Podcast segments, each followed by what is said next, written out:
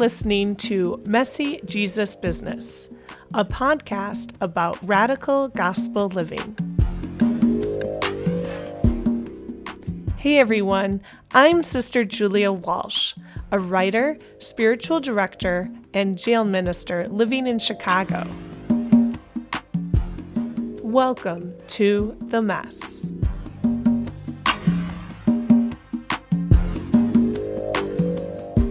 I've been blogging at messyjesusbusiness.com since 2010. Messy Jesus Business, the blog, and now the podcast, explores how the mess of radical gospel living brings disciples into a life of struggle as we advocate for social justice, live simply, serve others, practice contemplation, and live in community. Now, on to our guest. Father Adam Bucko has been a committed voice in the movement for the renewal of Christian contemplative spirituality and the growing new monastic movement. He has taught engaged contemplative spirituality in Europe and the United States and co authored two books Occupy Spirituality A Radical Vision for a New Generation and The New Monasticism an interspiritual manifesto for contemplative living. He is co founder of the Reciprocity Foundation, a nonprofit organization through which he has worked with homeless youth in New York City for 15 years. He currently serves as a director of the Center for Spiritual Imagination at the Episcopal Cathedral of the Incarnation in Garden City, New York, and is a member of the Community of the Incarnation, a new monastic community which teaches contemplative spirituality by responding to the cries of the poor and the earth. In today's episode of Messy Jesus Business, Father Adam Bucko and I discuss his vocation and commitment to new monasticism. We talk about how to pray, even if you don't believe in God. We touch on why people leave the church and how Christians can respond. And we get into the mess of how some Christian churches are practicing idolatry instead of being Christ like. Enjoy! Hi, Father Adam. Welcome to Messy Jesus Business. Hey, how are you? It's so good to have this conversation with you, my old friend. I'd like to jump right into your story, to the journey of Father Adam Bucko, which I know as a wavering international story involving all sorts of spiritualities and peoples. But here you are today, uh, Father Adam Bucko, a priest in the Episcopal tradition and the director of the Center for Spiritual Imagination, as well as a member of the community of the Incarnation at the Episcopal Cathedral in Long Island, New York. So, how did you end up becoming this guy? And, you know, how really, how does your vocation in, involve contemplation, justice, and service? Well, so, you know, my journey into priesthood uh, was a long one. Uh, it took, uh, I would say, a couple of decades. I feel like the first time that I began sensing some kind of a calling towards priesthood and also towards contemplation was when I was a child. Um, and as you know, I grew up in Poland. I was born in 1975. So uh, quite a bit of my growing up happened before the totalitarian system there collapsed. Uh, so I experienced, you know, living in a totalitarian society and I also, as a child, witnessed some really heroic priests um, who were speaking truth to power, who were uh, people who combined deep prayer and action on behalf of us, the people. And so I think early on, as I became fascinated with some of their stories, mm, I just wanted to be like them. Uh, and I remember, uh, which apparently is not an unusual experience for those who end up uh, in priesthood, but I remember as a kid, you know, uh, creating this kind of a little church at home and pretending that I'm a priest, you know, organizing my friends. Actually, recently, it's so funny, someone emailed me from Poland, one of my old childhood friends. And she said, You know, I remember how you used to kind of organize us friends, you know, so, so we could all play church. Uh, I don't quite remember that, but apparently you know even my friends were part of that. And so i think that early on observing those priests you know i discovered that that i kind of wanted to be like them. I wanted to embody the ideals that they embodied. And for me as a child you know playing church so to speak it was a real spiritual experience. I very clearly remember you know, trying to basically celebrate Mass as a little kid wrapped in a white blanket, you know, because I didn't have all the gadgets that, you know, one would need. And standing there and feeling like I was really standing in the presence of God. Uh, the society around me was falling apart. There was a lot of violence. There was a lot of corruption, you know people were protesting on the streets. I remember times when our streets were filled with tanks, you know, and stuff. And so it felt like everything around me was falling apart. And yet there was this presence that I began experiencing that somehow made it all okay. And so in those priests, I saw people who said yes to that presence and through them, I discovered that saying yes to that presence of God meant saying no to everything that violates God's compassion and God's justice in the world. And so for me, that was really a beginning of my vocation. It took a very long time, you know, to, to, to figure out how all of it can kind of fit together. The journey took many steps, but from the very beginning, I understood that a life of prayer needs to also involve activism you use the word contemplation, and I wonder how you define it. For me, contemplation or contemplative prayer, let's maybe start with contemplative prayer because uh, traditionally in the Christian tradition, you know, we had two terms meditation and contemplation. Meditation was something more active that we did, and then contemplation was a gift uh, that, that, that we received from God. Uh, now, in the last 40 or so years, there have been some, uh, I would say, inventions in the Christian tradition. Things like centering prayer came into being, things like Christian meditation. And even those, both of those prayer techniques have roots um, in a very ancient tradition, nonetheless, they uh, they kind of reshape some of those old practices into a new form. And so uh, contemplative prayer for me is that place in between meditation and contemplation. It's something active that we do, uh, but we do it not to produce contemplation because contemplation indeed is a gift, but rather to prepare ourselves to be in a space of receptivity and listening so we can actually be properly positioned to receive the gift of God's presence in our life and then to have courage to say yes to it, right?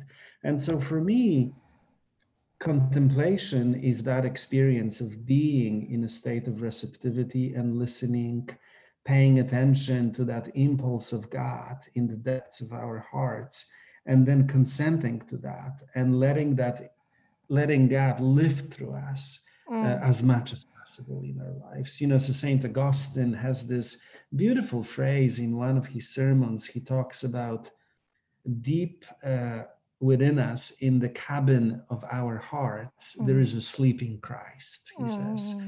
And so to me, you know, contemplative life or contemplative life in the world is a life where our practices and things that we commit to, in a sense, help us to kind of awaken that Christ within us.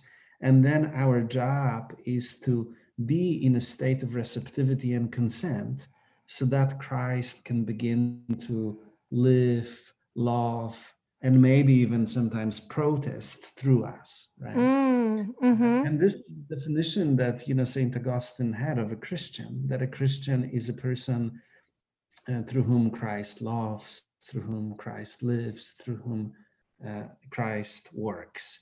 Uh, and, and so you see, in my definition of contemplation, which I don't think is, is unique, contemplation and action are really uh, two sides of, of the same cone. In fact, contemplation is not complete unless it involves action. Yeah, I like the way you described that. And it really makes me think of how, when I was a young adult or a teenager or something, the, the thing I was frequently praying for was union with God. I just wanted to be in union with God.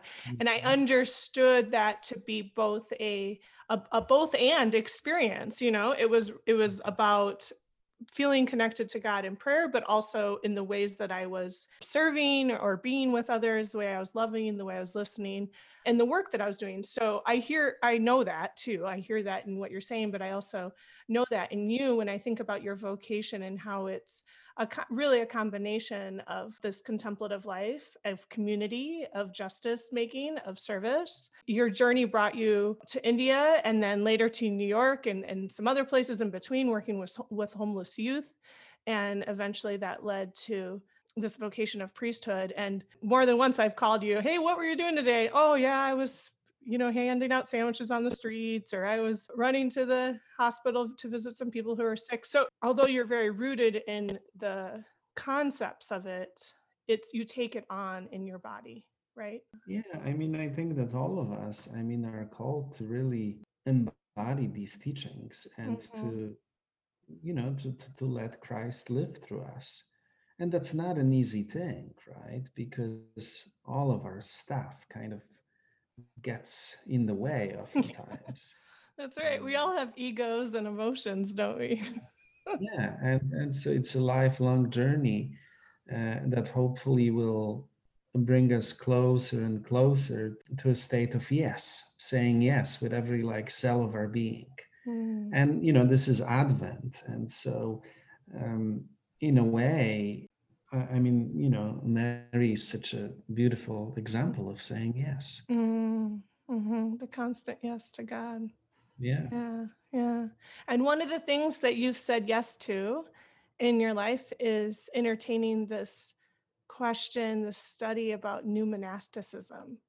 So I wonder if you want to tell us a little bit about that and what new monasticism is and uh, what's happening at the community of the incarnation, uh, the little the new monastic community you're involved in.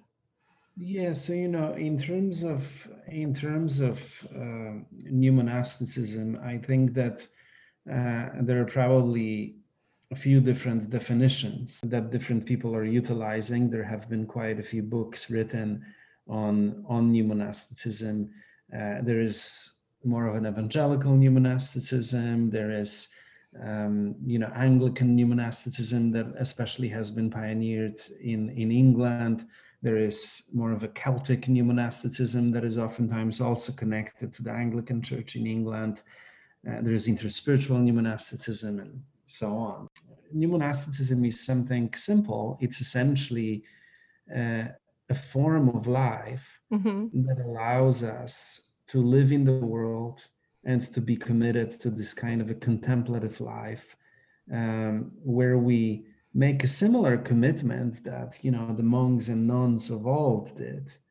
Uh, but it's happening in a different context because we understand that um, you know the context of the world continues to evolve and continues to, to change. So to give you one example when we look at american popular spirituality back in the day, uh, you know, by that I mean like 20, 30 years ago, for most people, there, there are essentially two different options that were available. Uh, if you were interested in spirituality, one was to enter a religious order or to join a monastery. And on some level, unless you were kind of an active sister, you know, it was basically you were checking out, uh, Uh, to check out and live this world, so to speak. And be completely committed to God. And then another option was to get a job, you know, develop your career, and then maybe do your spirituality on weekends or once a year, maybe you would go to a nice conference on contemplative life or on a retreat.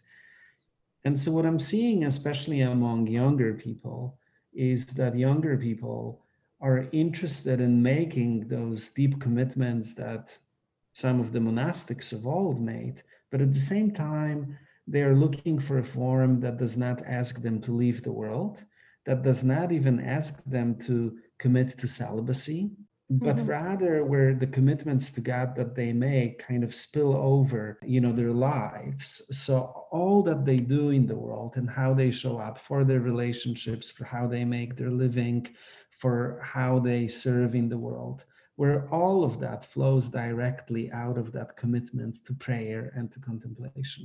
And so new monasticism is one of the proposals for a form of life that can help people to do that clearly the, there are many different proposals. Like one could become an associate of a religious order. Um, like I know you have that in your community. Affiliates. Mm-hmm. Yep. Or affiliates. Mm-hmm. One could become an oblate, or one could become a new monastic. The way that I look at new monasticism is that it actually, in my view, new monasticism includes uh, also being an oblate or being connected to a religious order. Those, in my book, are uh, different ways of expressing new monastic vocation, which is essentially uh, trying to live a religious life in the world, in the context of your relationship, in the context of your family, in the context of making a living, in the context of showing up as a healing presence in the world. And, you know, there are different forms and different proposals for how to do that, even within new monasticism. Uh, in our community, uh, the community of the incarnation, um, you know, we are kind of rooted in three different traditions, I would say. Uh, we say that we follow the Benedictine rhythm of life, uh, which sanctifies the hours of our day, you know, through the divine office. We are committed to a Carmelite way of silence and friendship with God.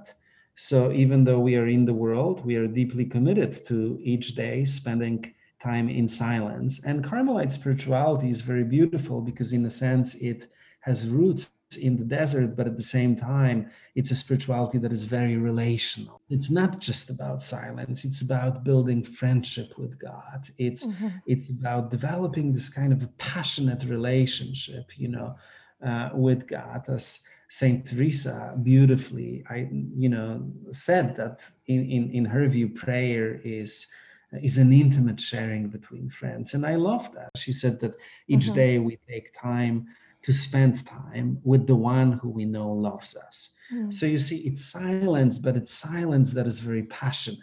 Mm-hmm. Um, and then finally, the third tradition that we try to incorporate is your tradition, the Franciscan tradition, mm-hmm. where we say that, you know, all of that our silence our prayer our commitments how we live our spiritual lives all of that needs to happen in the context of hearing and responding to the cry of the poor and the cry of the earth. And so this is kind of how we understand you know our vocation in the world and especially um, the active component of it is very important to us. It was desmond tutu the great south african archbishop. He has that beautiful teaching where he says that just as we are all meant to be contemplatives and to hear the voice of God in our lives, we are all meant to answer God's call to be God's partners in transfiguring the world.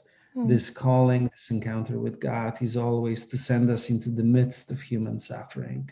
And so for us, I mean, that's really the teaching. That's what we try to hmm. embody, you know. And mm-hmm. even though we are deeply rooted in the Christian tradition. But at the same time, you know, we're open to other traditions. Mm. We're open to learning from other traditions, like the 12 step, um, you know, tradition, which which which is very helpful in terms of developing vulnerability, courage, and and and you know, learning how not to play God even other contemplative traditions you know i think that we live in a world that is very much interspiritual in many ways that is post-religious. I mean, a hmm. huge hmm. percentage of young people uh, identify, you know, as as spiritual but not religious. And mm-hmm. so our goal is to kind of translate the gifts of the Christian contemplative tradition and to be able to show up in the world to help people, even those who no longer uh, can find home in the church, to deepen their lives to deepen their listening, to deeper the, the, the, their sense of connection with God, trusting that that experience will send them back into the world so they can Mm. um, Mm. How does it work? How does it work though if someone comes to pray with you and they don't actually believe in God?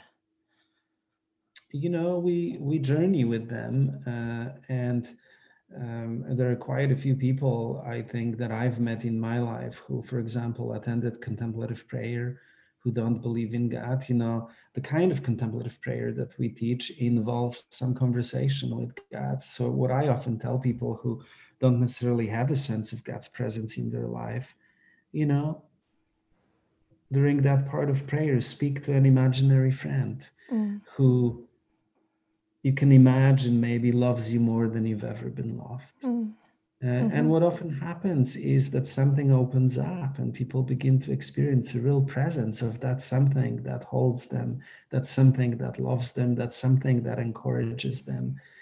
Um, well, know? that makes sense. Yeah, and I mean the Ignatians, the excuse me, the Jesuits, Ignatian prayer teaches us a lot about the power of imagination and prayer. So yeah. that makes a lot of sense to me.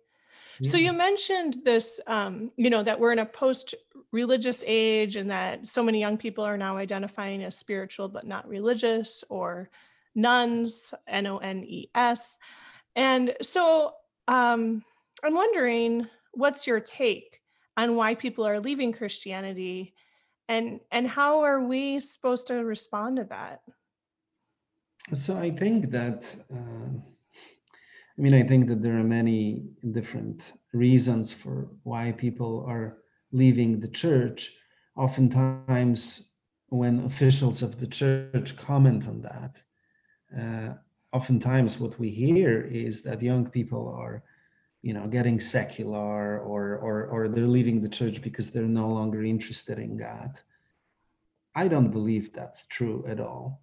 Uh, actually when you look at the studies of young people and and their spirituality it's very clear that young people are very much interested in spirituality. They're very much interested in in deepening their experience of this sacred.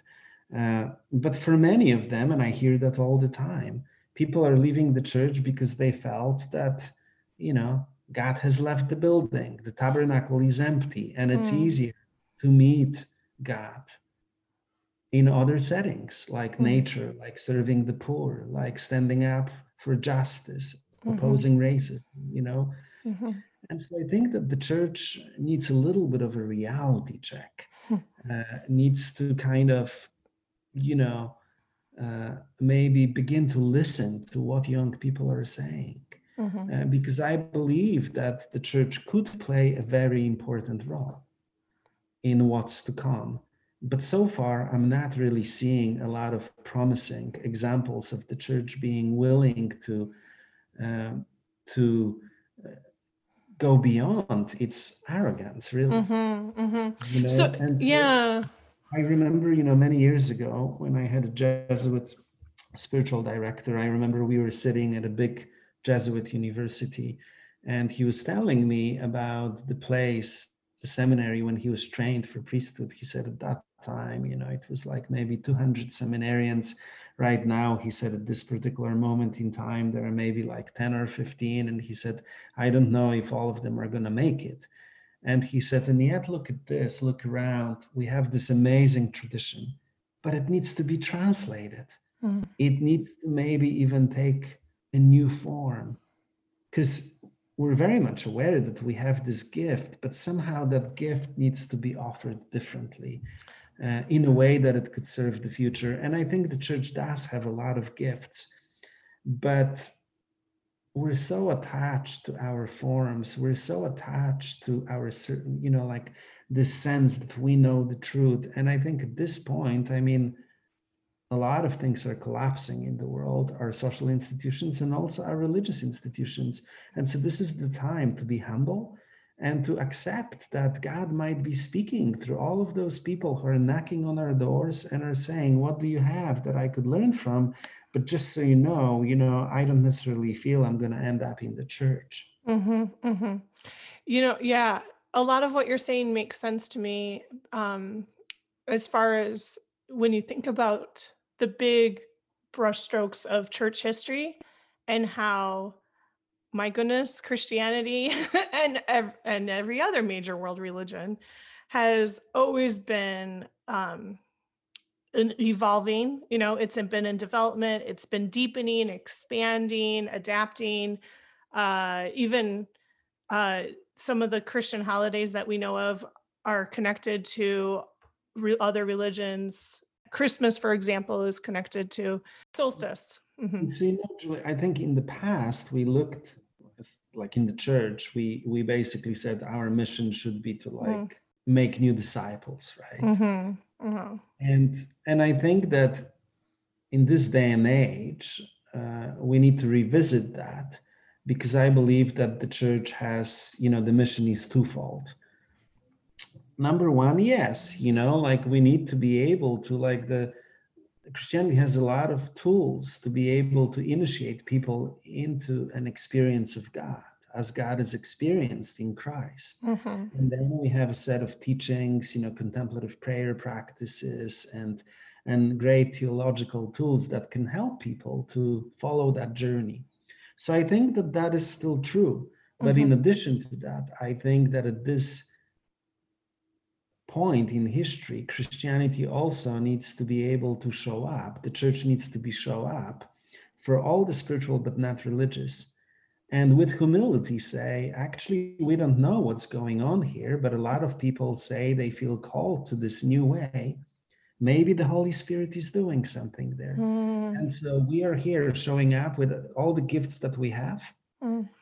ready to give them freely without expecting that people, you know, that our membership will, that on Sundays all of a sudden, you know, our will, you know, will attract more people. It's not about that. Mm-hmm. We're offering those gifts mm-hmm.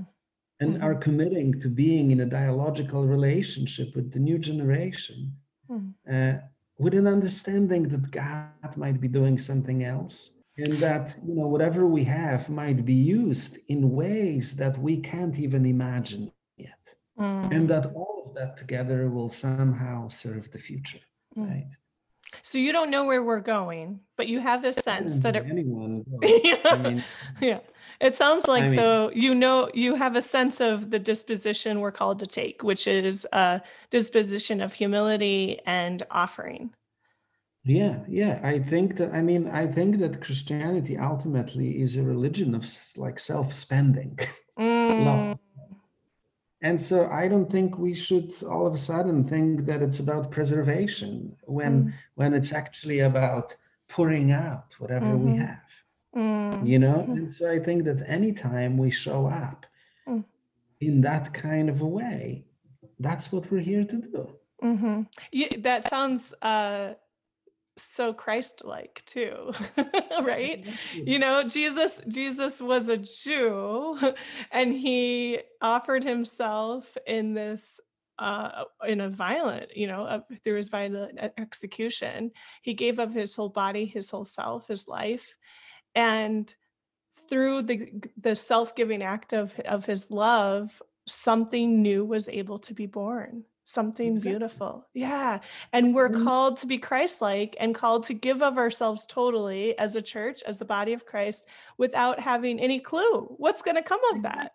I mean, when you look at his earthly journey, he wasn't exactly a success story, right? Yeah. Mm-hmm. I mean, he was executed on, on a cross. Mm-hmm. That's not, you know, a very kind of glorious uh, as far as his society mm-hmm. saw that, right? Right.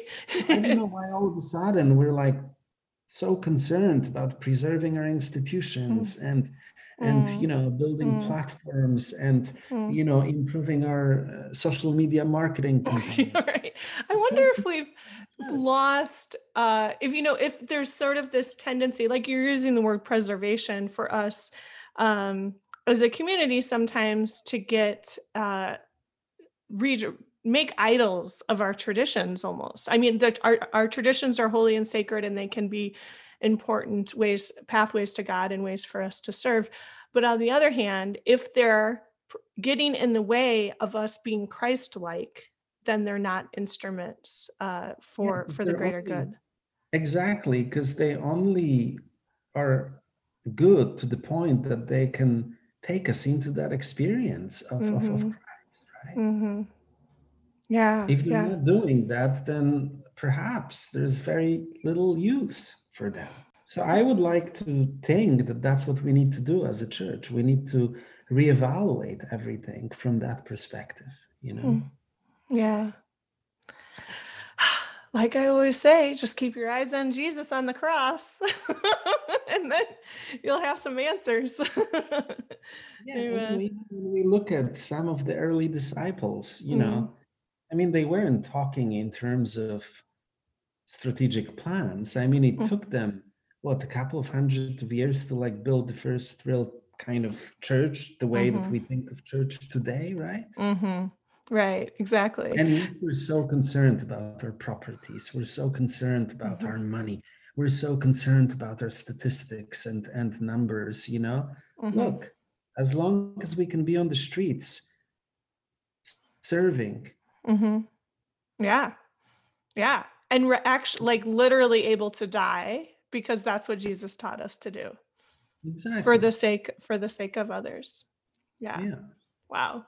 So so Adam, in the midst of all this, what is uh what are you learning about what discipleship is? I mean, I think discipleship is essentially about taking steps towards that kind of attitude. And in my experience, that's a lifelong journey. Maybe other people are better students than me, you know, because I think that to change even little things in my life uh, takes a very long time. And it takes a lot of support from mentors, uh, from peers. Uh, and in my case, I, I know I need to have a committed, you know, prayer life, which means that every day I need to spend time with God.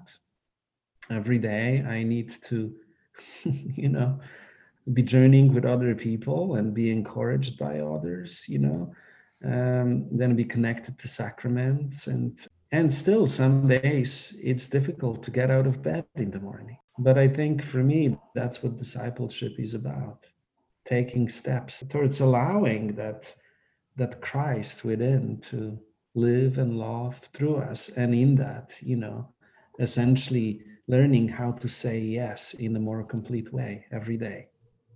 And it's a choice that I believe we have to make every single day. It sounds to me like part of what what you do in your journey of discipleship is you know you, you know yourself and you know sort of who God what things work for you to help you be healthy and holy and happy. I don't know about holy, but you know, you know, but, but, it took me, you know, I am 45 uh, years old. Mm-hmm. Uh, and it took me a long time mm. to to even really learn what my daily rhythm needs to be you know and and and i think that you know in the christian tradition i mean I, I would say that it's like christian tradition is a package deal it has all those things you know like the daily office private prayer you know the sacraments and and and the eucharist like all of it it's actually when you when you study the history of spiritual you know like christian spirituality i mean it's like it's a form that works. Mm-hmm. but there are very few places i think where that form is actually taught.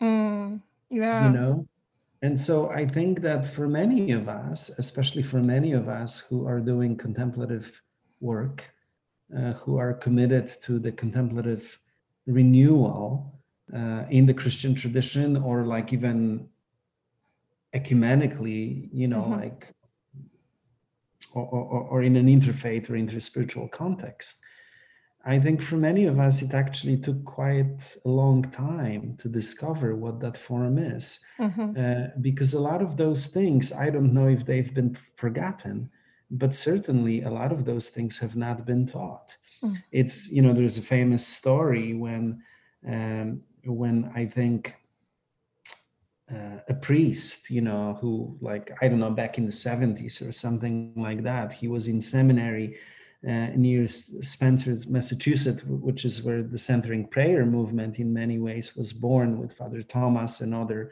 um, who were developing it. And Thomas Keating, for the yeah. listeners, if they don't know, Thomas Keating. Thomas Keating. Um, and, you know, this particular person read something about contemplation mm-hmm. while being a seminarian. And he asked the professor, like, you know, like, could you tell us something about contemplation? And the professor responded, That's not something that we mess with. That's for those boys at Spencer. You know, they can huh. do that. Um, because that's a Trappist monastery, right? And so I think for a long time, you know, we lost connection with all these gifts uh, that are really like lifelines for us mm-hmm. uh, as disciples, as Christians, as people who are serious about following God.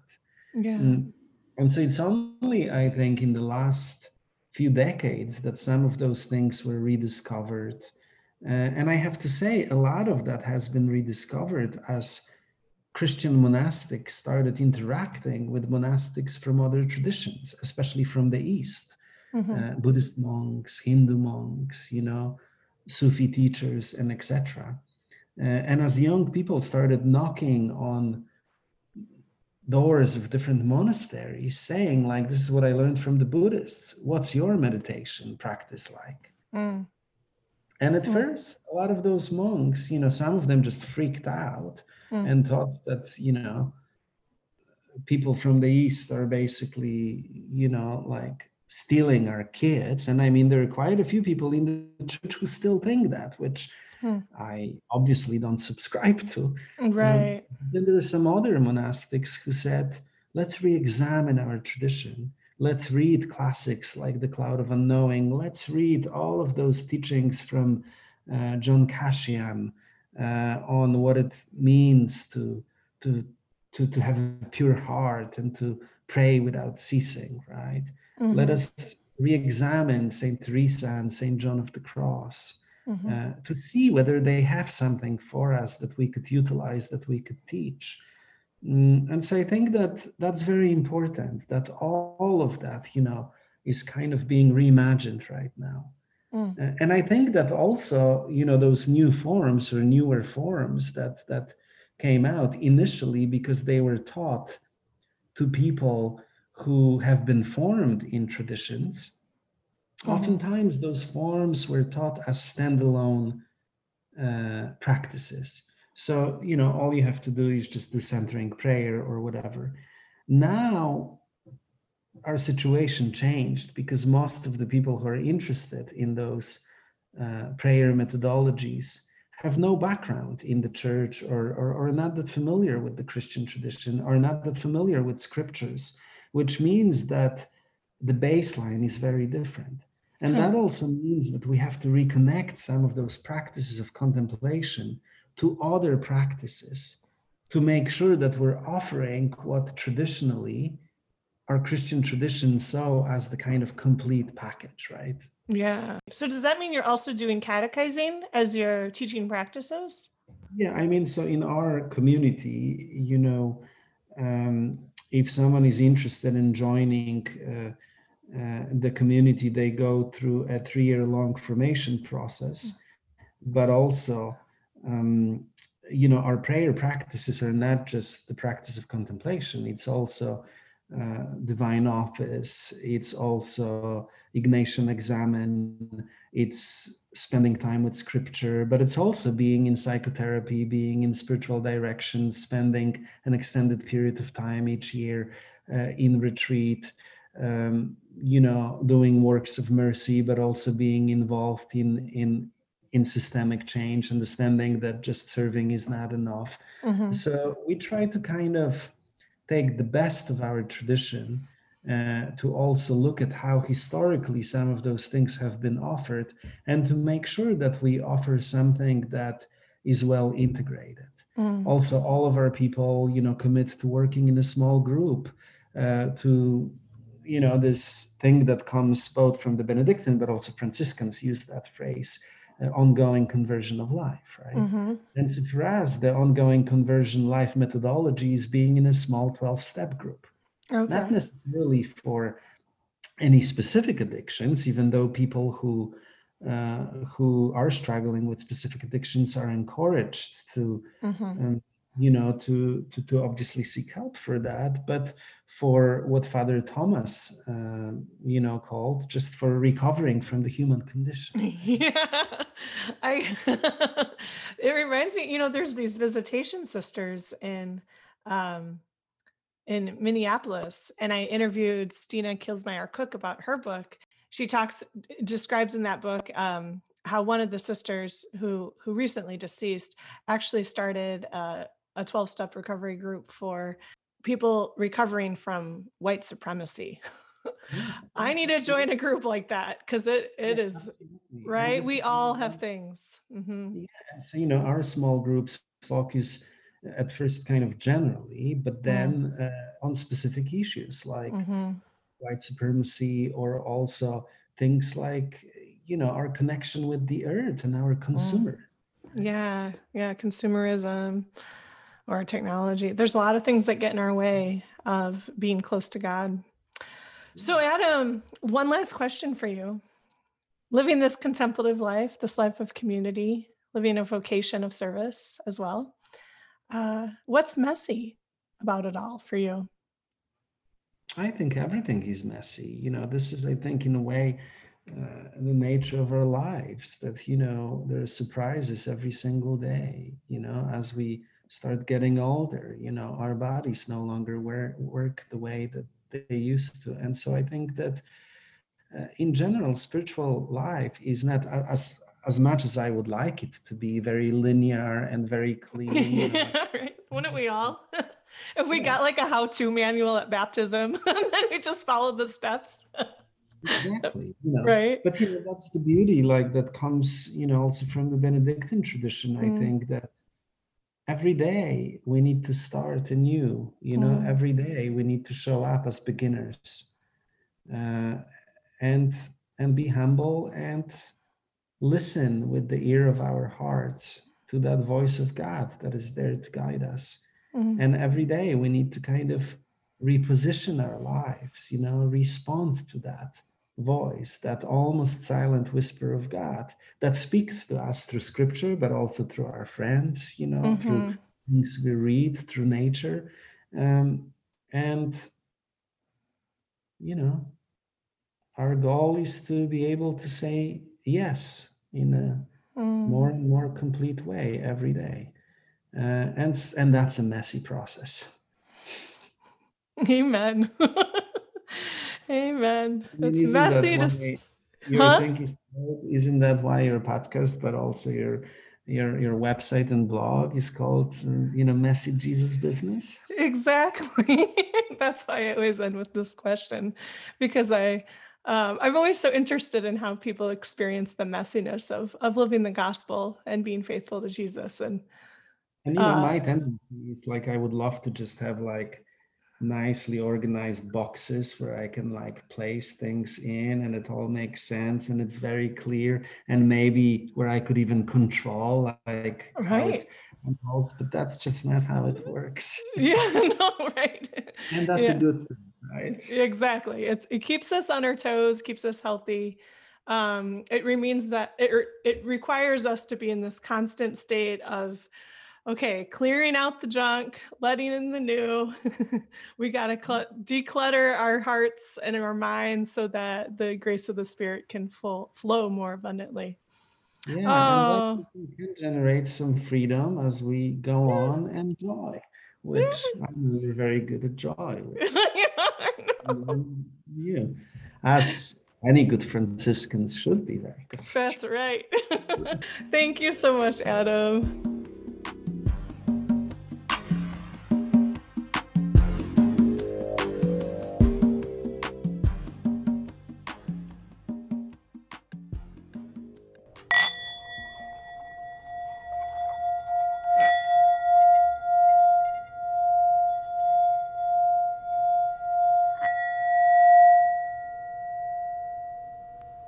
Invite you to join me in this contemplative moment.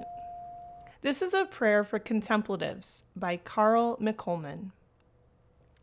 O Holy Trinity, we come to you in silent prayer, seeking only to love you and adore you beyond all words and thought.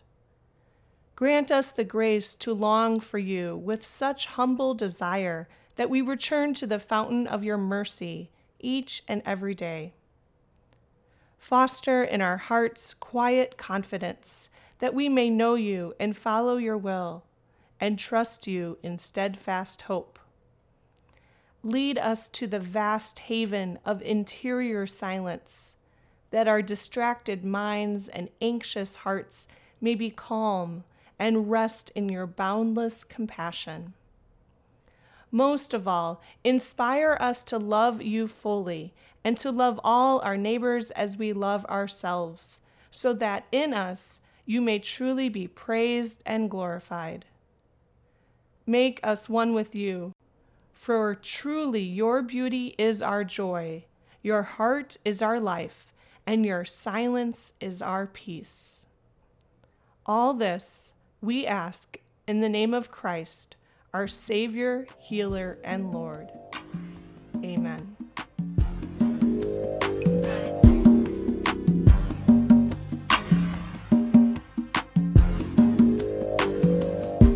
That's another episode of Messy Jesus Business. Thanks for listening. Messy Jesus Business is produced, hosted, and edited by me, Sister Julia Walsh, with assistance from Cherish Budzinski. You can find us online at messyjesusbusiness.com and on Facebook, Twitter, Instagram, and Patreon. If you like what you heard, could you please do a few things? Share with your friends, subscribe wherever you find your podcasts, and leave us a review. Plus, I'd love it if you could support us on Patreon. Thanks. Messy Jesus Business is produced in partnership with the Franciscan Sisters of Perpetual Adoration. You can learn more about our religious community and donate to our mission at www.fspa.org. Thanks. I'm Sister Julia Walsh, and I'll catch up with you next time. Until then, peace and all good.